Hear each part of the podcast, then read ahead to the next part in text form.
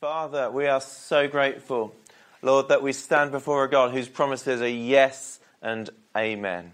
We thank you, Lord, today that you are faithful in every single way. And we're so grateful to you, Jesus. We're so grateful, Jesus, that when you promise something, you don't take it back.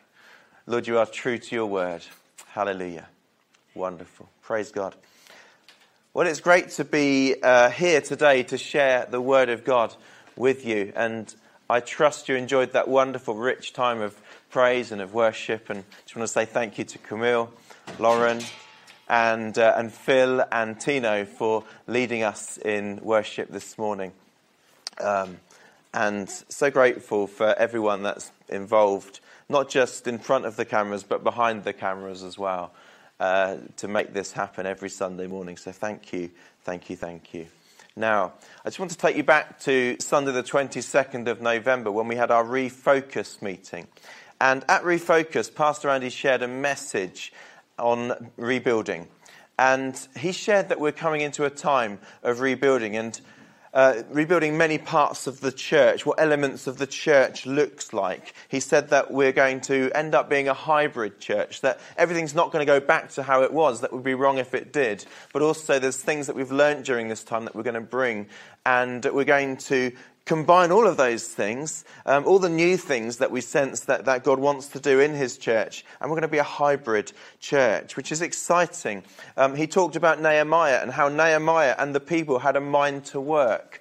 How, um, when they were rebuilding the walls of um, Jerusalem, there, there was lots of distractions, lots of oppositions. The enemy was, was coming against everything that they were doing, but the people had a mind to work. And in 52 days, they were able to uh, restore uh, the walls of Jerusalem. They didn't just repair, they didn't do repairs, they did rebuilding. And we're really excited about what is next. Andy also said during that time that, you know, if, if this, this time that we're in right now goes on for 52 um, weeks. That's the whole year, isn't it? And uh, we're really believing that in 52 days uh, we're going to uh, claim back and rebuild all of those things that, that need to be rebuilt, after this. In Nehemiah 2:18, the people declared, "Let us rise up and build." And we are trusting and we are expecting, church, that um, as we come into the next season, which we really sense is, is just about to happen, that we as a church family have this statement in our hearts and on our lips. Let us rise up and build. We believe that this is prophetic for us at this time. And today, I'm going to talk a little bit more about building, about rebuilding. Uh, the title of what I'm sharing today is Arise and Rebuild. Now, before I do, if you haven't yet listened to that message from our Refocus meeting on the 22nd of November, you can find that on our YouTube channel. And also, um, you can find last week's message on our YouTube channel. So if you want to find our YouTube channel, just type in FC Live into YouTube and, and then you'll find the Family Church uh, logo and you can click on that. You can find all the videos that we've done, certainly over the last year, probably beyond that um, on there. So now, before I, I talk about that, um, Steve's message last week, wasn't it brilliant? Don't shrink back. What a wonderful challenge that he gave us last week. Don't shrink back. Let's be a people that believe big, that speak big, that live big. And I just want to honour Steve and say, good job, Steve. He is such a good speaker. And we are blessed with some fantastic speakers in the Family Church. All of our pastors, big shout out to all of our pastors today. You guys are absolutely awesome. Now, um, Steve spoke last week about not being people who are just called to be consumers, um, but we're called to be disciples who are consumed with the purposes of God. And my prayer is today that, that even as I share this morning, that we'll become people who are even more consumed with the purposes of God. So let me uh, set a bit of background first of all this morning. Now, Jeremiah, the prophet Jeremiah prophesied that the Jewish people would spend 70 years in captivity in Babylon. And this happened after King Nebuchadnezzar led three campaigns against Judah. Now, the last of Nebuchadnezzar's campaigns ended in 586 BC. For those of you who are historians, I'm sure you're like quite excited right now about dates. So, 586 BC was when Jerusalem was ransacked and set on fire. It was burned down by the Babylonian army, and that's when the last of, of those who were going to be taken into exile, into captivity in Babylon, were taken. Now, God allowed this 70 years of captivity to happen. You say, how do you know that God allowed it? Well, it happened, didn't it? So God allowed it. Um, yet God was working behind the scenes prior to that, during that time, and of course after that time. God was working behind the scenes to bring about the release of the remnant of his people who were taken into captivity, who remained faithful to the Lord, who kept believing and, um, and, and in their hearts, they always had returning to Jerusalem in their hearts to rebuild the temple, to rebuild the city. And so when we look at that compared to the time that we're living in at the moment, I'm not saying that God's people are in captivity at the moment, but there has been an element of our freedom or religious freedom as Christians that's been taken away for a season. Now, I'm not saying uh, we're in a place where we can't have relationship with Jesus. We absolutely can have relationship with Jesus, and we must have relationship with Jesus. Hopefully, um, most of you who are watching today have some kind of relationship with Jesus, and hopefully, as I speak today, you're going to be inspired to go deeper in your relationship with Jesus. Um, but there has been an element of, of captivity during this time. An element of our freedom as Christians has been taken away for a season. In many countries, including the UK, the response to this wicked virus called coronavirus that has ransacked many families, just as Jerusalem was ransacked, um, has been to put restrictions on people. That's what the government have done. And these restrictions have probably saved many lives. I'm sure they have. But um, they've also caused many to feel very isolated and kind of like they're in a place of captivity.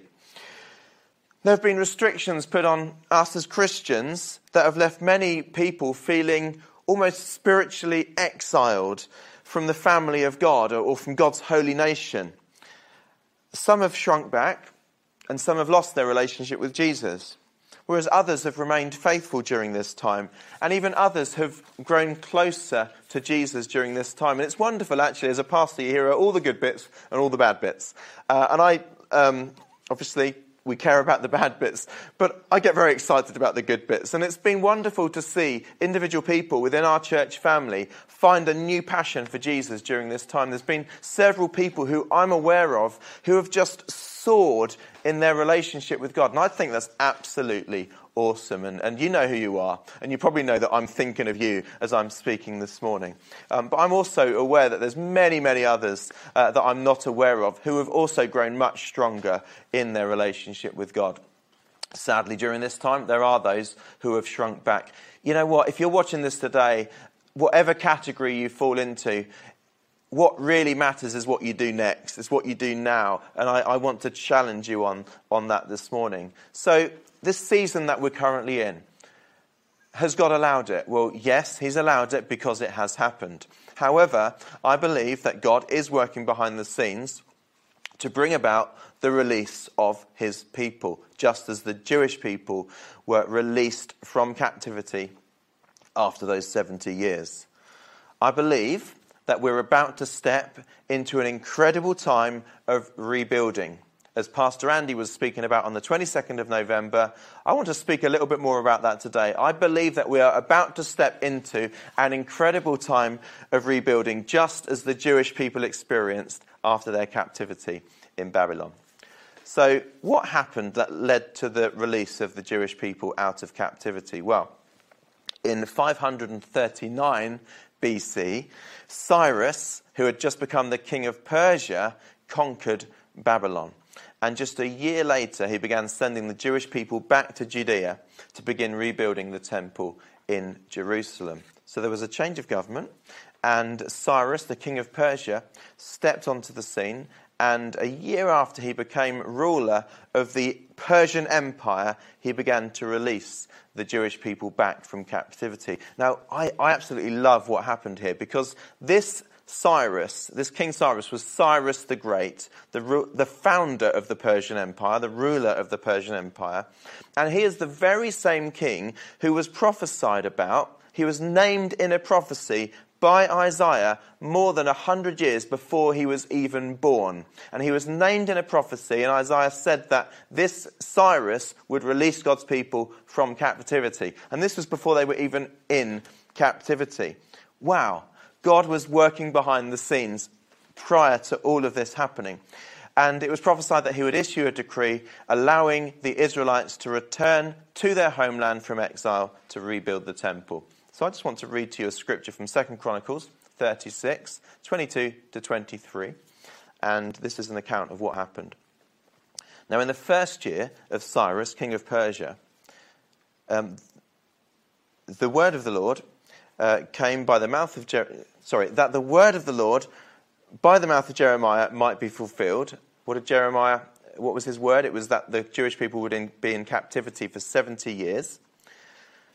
The Lord stirred up the spirit of Cyrus, king of Persia. Just let me highlight that to you. The Lord stirred up the spirit of Cyrus, king of Persia.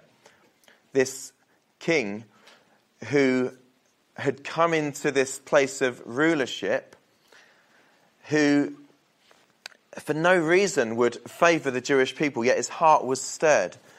And his heart was stirred so that um, he made a proclamation throughout all of his kingdom and also put it in writing, saying, Thus says Cyrus, king of Persia, all the kingdoms of the earth the Lord God of heaven has given to me and he commanded me to build him a house in Jerusalem, which is in Judah. Who among you, who is among you of all his people? May the Lord his God be with him, and let him go up. Wow. So King Cyrus, his heart was stirred by the Lord, it says. His heart was stirred to release God's people and send them back to build a house for the Lord in Jerusalem, to rebuild the temple. Now, I believe that at this time, God is working behind the scenes at a global level. And I believe that he is stirring the hearts of political leaders for the good of his people. There is a lot of doom and gloom. There is, uh, there's a lot of conspiracy theories out there. Um, but I really sense that God has been speaking to me through scripture and I want to prophesy over the church on a global scale this morning. And you might, you might be laughing to yourself. You might be thinking, who is he to prophesy to the church on a global scale? Well, I'm going to do it anyway. And I prophesy that the hearts of political leaders throughout this world are going to be stirred by the Lord to, uh, for the good of God's people, for the good of God's people, to give the release to rebuild the temple, to rebuild the city walls, which we're going to talk about in a bit. I believe that we are going to see the church, and I include family church in this, we're going to see the church arise in this time like never before, that true worship will be restored, and that we're going to take back ground that the enemy has stolen in Jesus' name. So, there. So, if God's working behind the scenes, as he was with King Cyrus, is there anything that we need to do? I mean, if, if God's going to do this anyway, what do we need to do? Do we just sit back and you know, shrink back, get comfortable, and watch. No, I believe that there is something massive that we need to do. We need to be a people who watch and pray. We need to be a people who are watching and praying during this time, and a people who are ready to move, ready to arise when God says. So, my first point today is that we are to be a people who watch and pray. As Steve said last week, it would be easy to shrink back at this time. And there were many Jews in captivity who didn't return to Jerusalem at the first opportunity. Only a, a small number in comparison to how many were in captivity, actually returned on the first opportunity. Some of the Jews went later on, and some actually didn't return from captivity at all. Perhaps they'd grown comfortable in this, this place of captivity where they now were. Perhaps they were put, put off by the upheaval of having to move again, by the journey that was ahead of them, or by the hard work that they felt that they would need to do. Well, it says in Ezra chapter 1, verse 5 these, these wonderful words.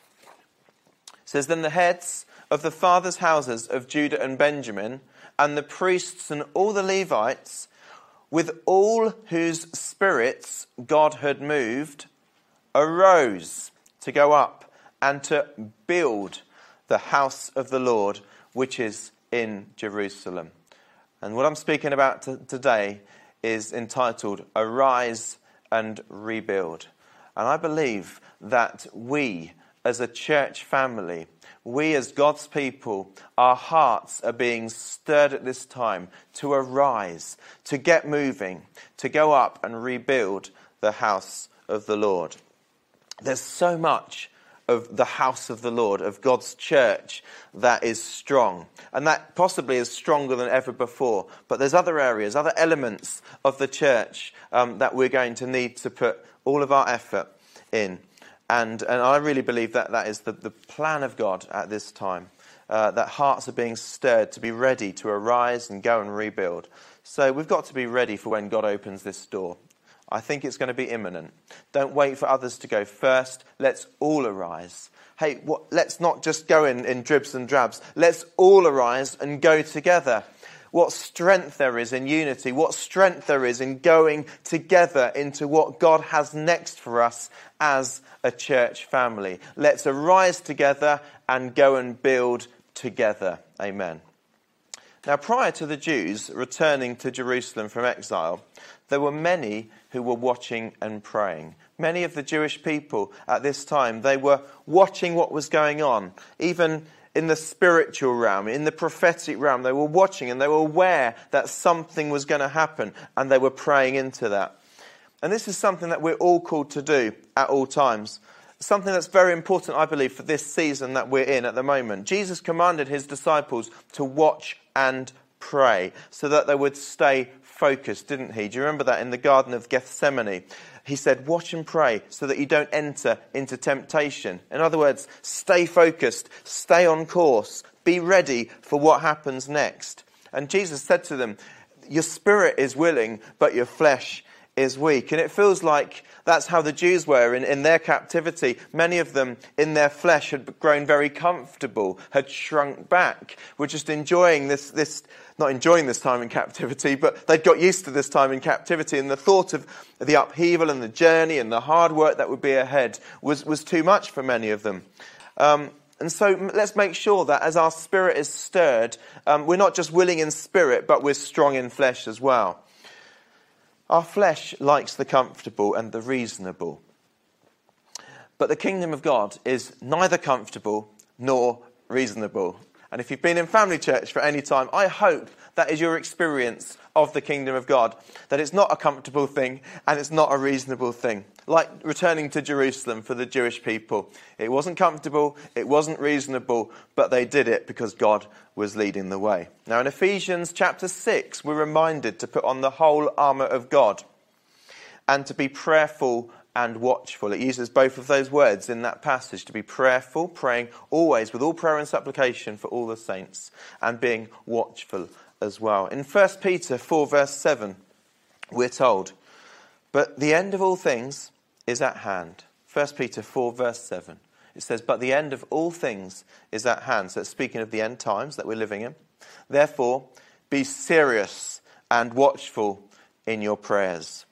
When my daughter uh, impersonates her daddy, when daddy's got a stern voice, it sounds like this Daddy's being stern at the moment.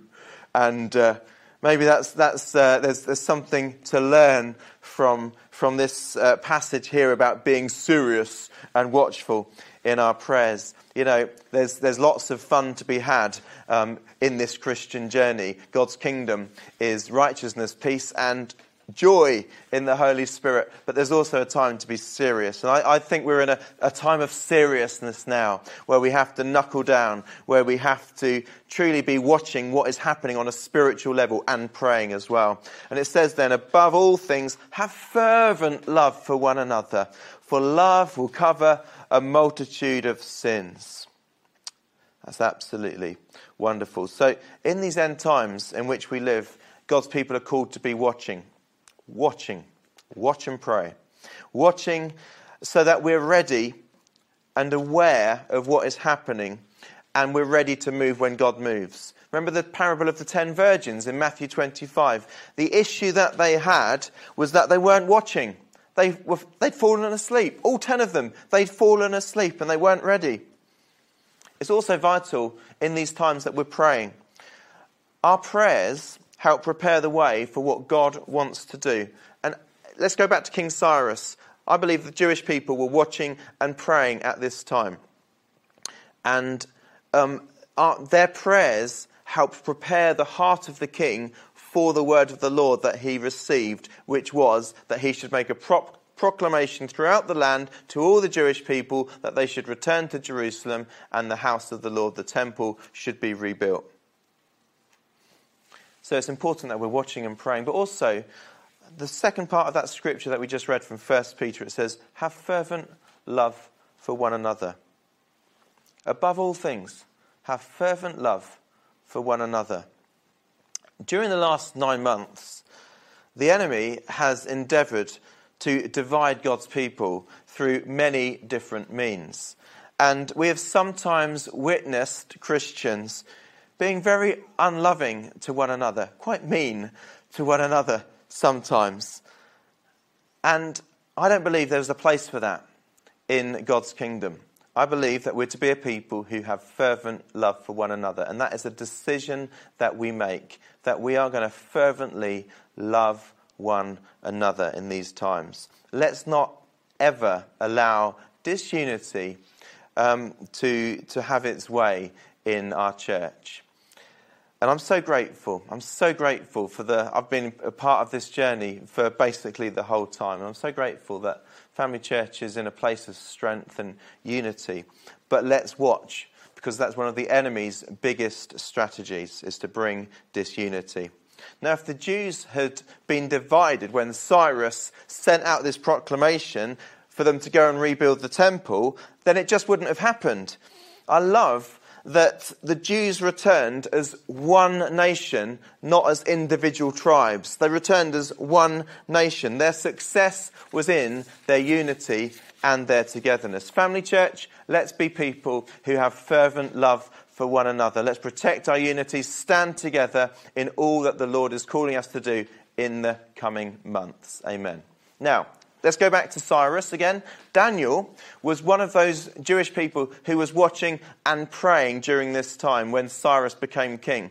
And perhaps his and their prayers opened spiritual doors for events that led to Cyrus making this proclamation. His heart was stirred. Something was going on behind the scenes. And I believe the prayers of God's people were very much involved with this. When I was reading the book of Daniel, I was reminded what Daniel did in chapter 10. Daniel prayed and fasted for 21 days. Now, this chapter, Daniel chapter 10, is set in the third year of King Cyrus's reign. So he'd already been stirred in his heart to release God's people um, from captivity.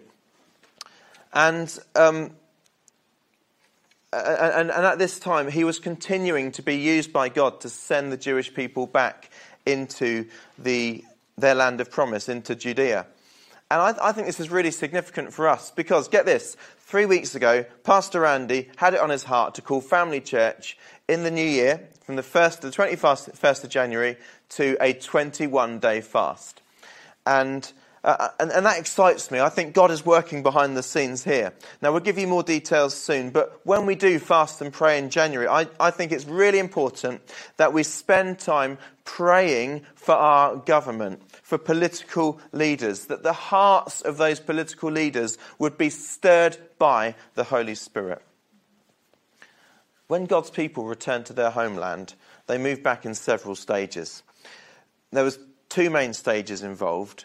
One of them was, was the uh, rebuilding of the temple, which we read about in the book of Ezra. And then the other stage was the rebuilding of the city walls, which we read about in the book of Nehemiah. So I just want to spend a few more minutes now um, just talking about rebuilding the temple and rebuilding the city walls. So we understand if we're going to arise and rebuild, one of the most important things we can do is be people who watch and pray and have fervent love for one another. But next, we're going to talk about rebuilding the temple which we read about in the book of Ezra. Now, before any of the Jews took back any ground in the region of Judea, they did something. They rebuilt the temple. The temple was rebuilt, and at this time there was a spiritual awakening amongst the Jewish people. And once again, God dwelt in the midst of his people. I sense in my heart that we're about to enter into a time of spiritual awakening. Perhaps call it a revival, if you like. And, and that's not a word I've, I've ever thrown around frivolously, but as I've been praying and as I've been preparing for this morning, I just really sense there's going to be this incredible time of spiritual awakening that we're about to enter into, where Jesus is truly in the midst of his people, just as when the temple was built, the dwelling place of God in the Old Testament, uh, God was then in the midst of his people once again. And I believe that's going to be for the individual, that Jesus is in the midst of um, individual lives, but also in the midst of the body of believers, the church. And I believe that we are going to uh, come into a time where his presence is known like never before. I can't wait. Individually, and as a body of believers, we are called to be temples of God. That's how Scripture refers to us. The temple of God, the very dwelling place of God. Vessels that God wants to fill so that He can touch this world with His presence. But it starts with us, doesn't it? I love this passage in Ephesians 2, verses 19 to 22. It says, Now, therefore, you are no longer strangers and foreigners. I, I, kind of relate that to the, the fact that the Jewish people came out of exile and were back together with God's holy nation once again. They came back together again. So you're no longer strangers and foreigners, but fellow citizens with the saints and members of the household of God, having been built on the foundation of the apostles and the prophets Jesus Christ himself being the chief cornerstone, right at the center of everything we are and everything we do. In whom the whole building being fitted together grows into a holy temple in the Lord, in whom you are also being built together for a dwelling place of God in the Spirit. So at this time, I believe that we're about to move out of a, a time of, of spiritual exile, as it were. Let's make sure, as we do this, we are rebuilding the temple of God. What do I mean by that? How does that happen? Well, first of all, individually, if you have lost the presence of God, if you haven't personally experienced God's presence um, lately, or lost your hunger for God, maybe, then get your life ready to be filled with God's presence again if there are repairs that need to be done in your own temple personally, get those repairs done. Get to work because um, we're not meant to be broken down, lifeless, cold stone buildings. Through Jesus, we've been made absolutely clean. And, and we are prepared through Christ as dwelling places of God.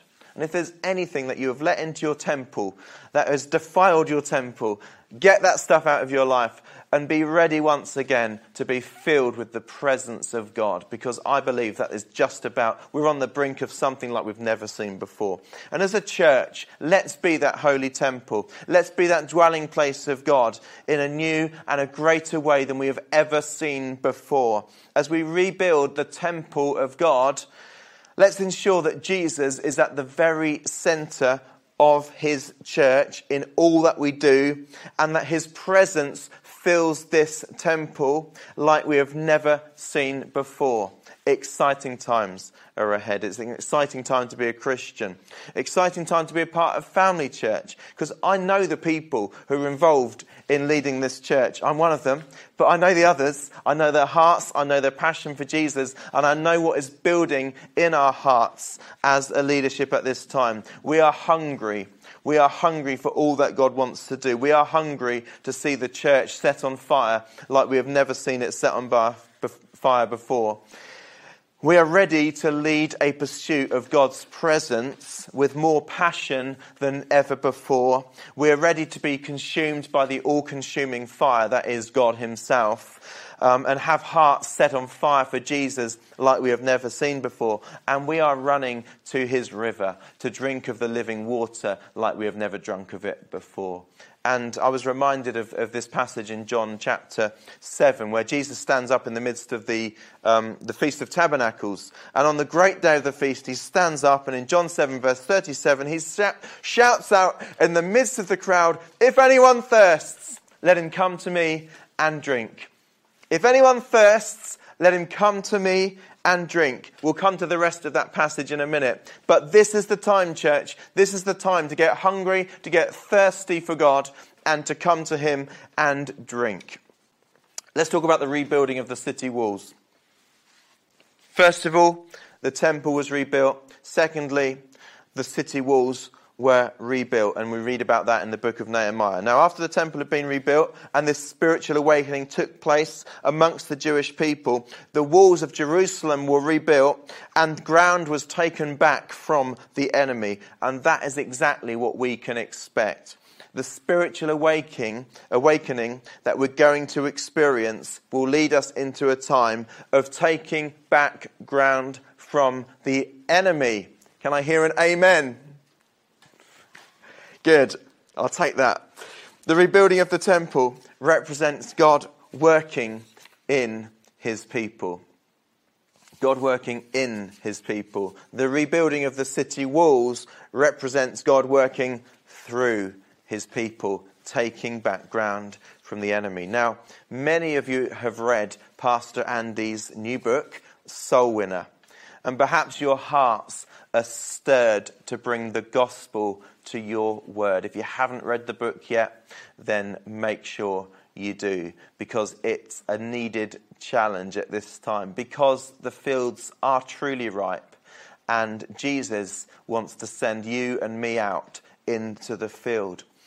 But I believe that we will only be truly effective as soul winners when our lives are overflowing with the presence of God. So that what people witness and hear when they hear us speak about the goodness of God and the incredible sacrifice of Jesus to save the world, when people hearing, hear us sharing the good news, I believe that we're so much more effective when our lives are just filled with the presence of God when every word that we speak is just dripping with, with Holy Spirit power.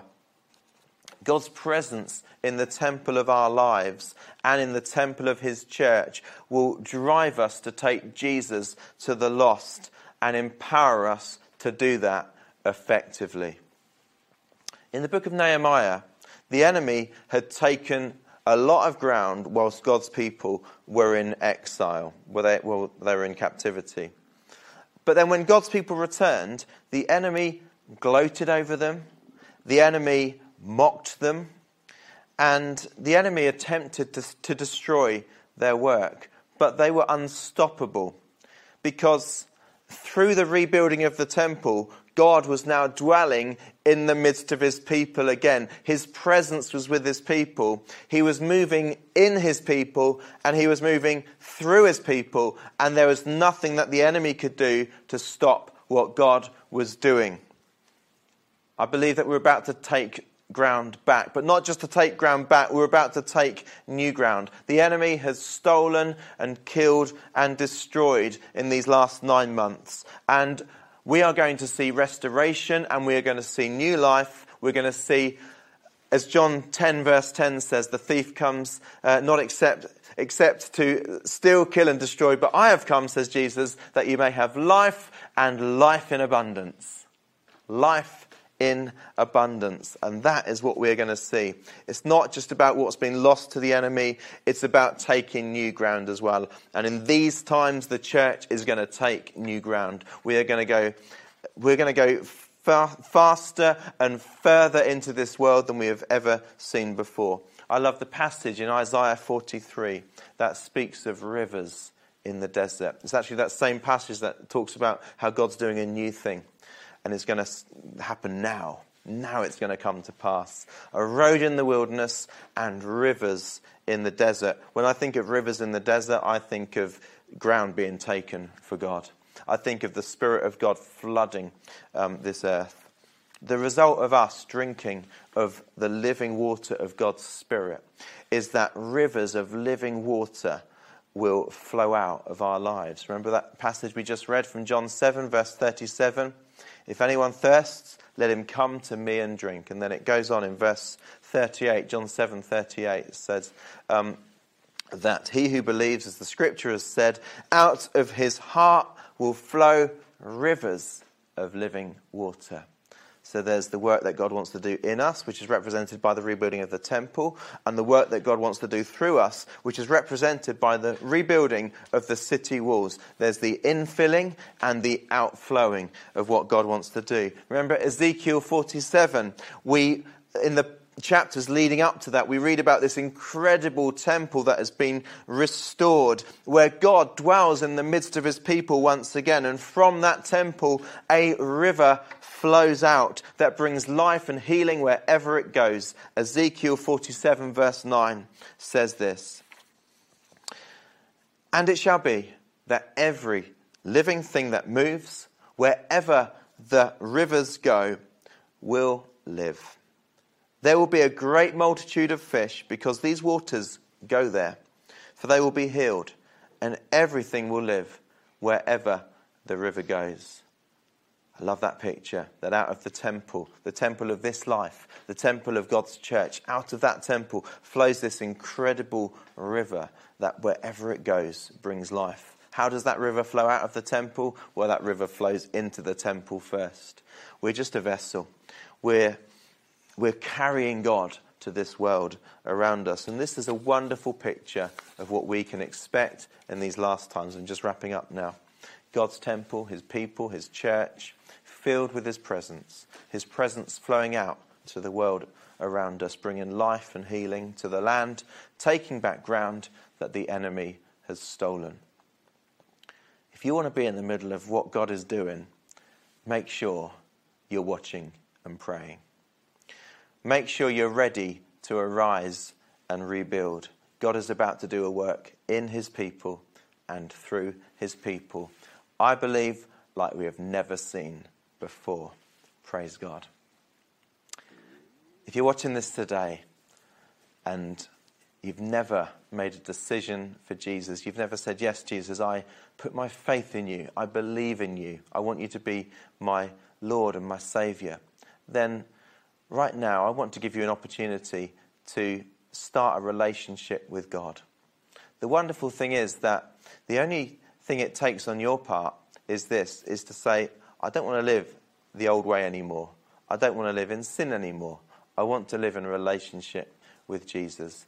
And it just simply takes you putting your faith in Jesus. Jesus is the one who was sent from God in heaven into this world to live in this world as a human being, just like you and me, but he lived perfectly. When he went to the cross, he took all of the sin of the world upon himself. Everything that you and I and the rest of the world had ever done that ever offended God, that ever hurt the heart of God, that was ever um, substandard according to God's law. And Jesus took it upon himself. And he paid the price for our sin. He took the punishment for you and me so that we could be made right before God. Jesus died on the cross, he was buried, and on the third day he rose from the dead. He proved that God is the living God. He proved that he is the living Christ, the living Savior. That when we die, when we leave this world, if you've put your faith in Jesus, your life will go on in heaven. You'll have relationship with God for eternity. But it starts now through a simple prayer that I'd like you to pray after me if you'd like to say yes to Jesus this morning. So would you just bow your heads and just say these words after me. Say, Dear Father, I'm sorry for the things that I've done wrong in my life. I thank you for sending Jesus to pay the price for my sin. I believe that you forgive me and you make me new. I surrender to you and ask you to be Lord of my life. Fill me with your Holy Spirit and empower me to live a life that honors you. Thank you for loving me. Amen. And that is the truth. God loves you. He loves you with an everlasting love, and He wants you on His team. If you prayed that prayer this morning, then why don't you uh, send me an email, steuart at family.church. Steuart spout my strange way, S T E U A R T, at family.church. I'd love to hear from you. Thank you for tuning in today. Thank you for watching. I pray that you're challenged. I pray that you will be a people who are watching and praying, a people who are ready to rise, arise and rebuild, a people who will experience this wave of God's Spirit at this time as we rebuild the temple, as we rebuild the city walls, that we're going to be a people who take ground like we've never seen before. God bless you. Have a wonderful day.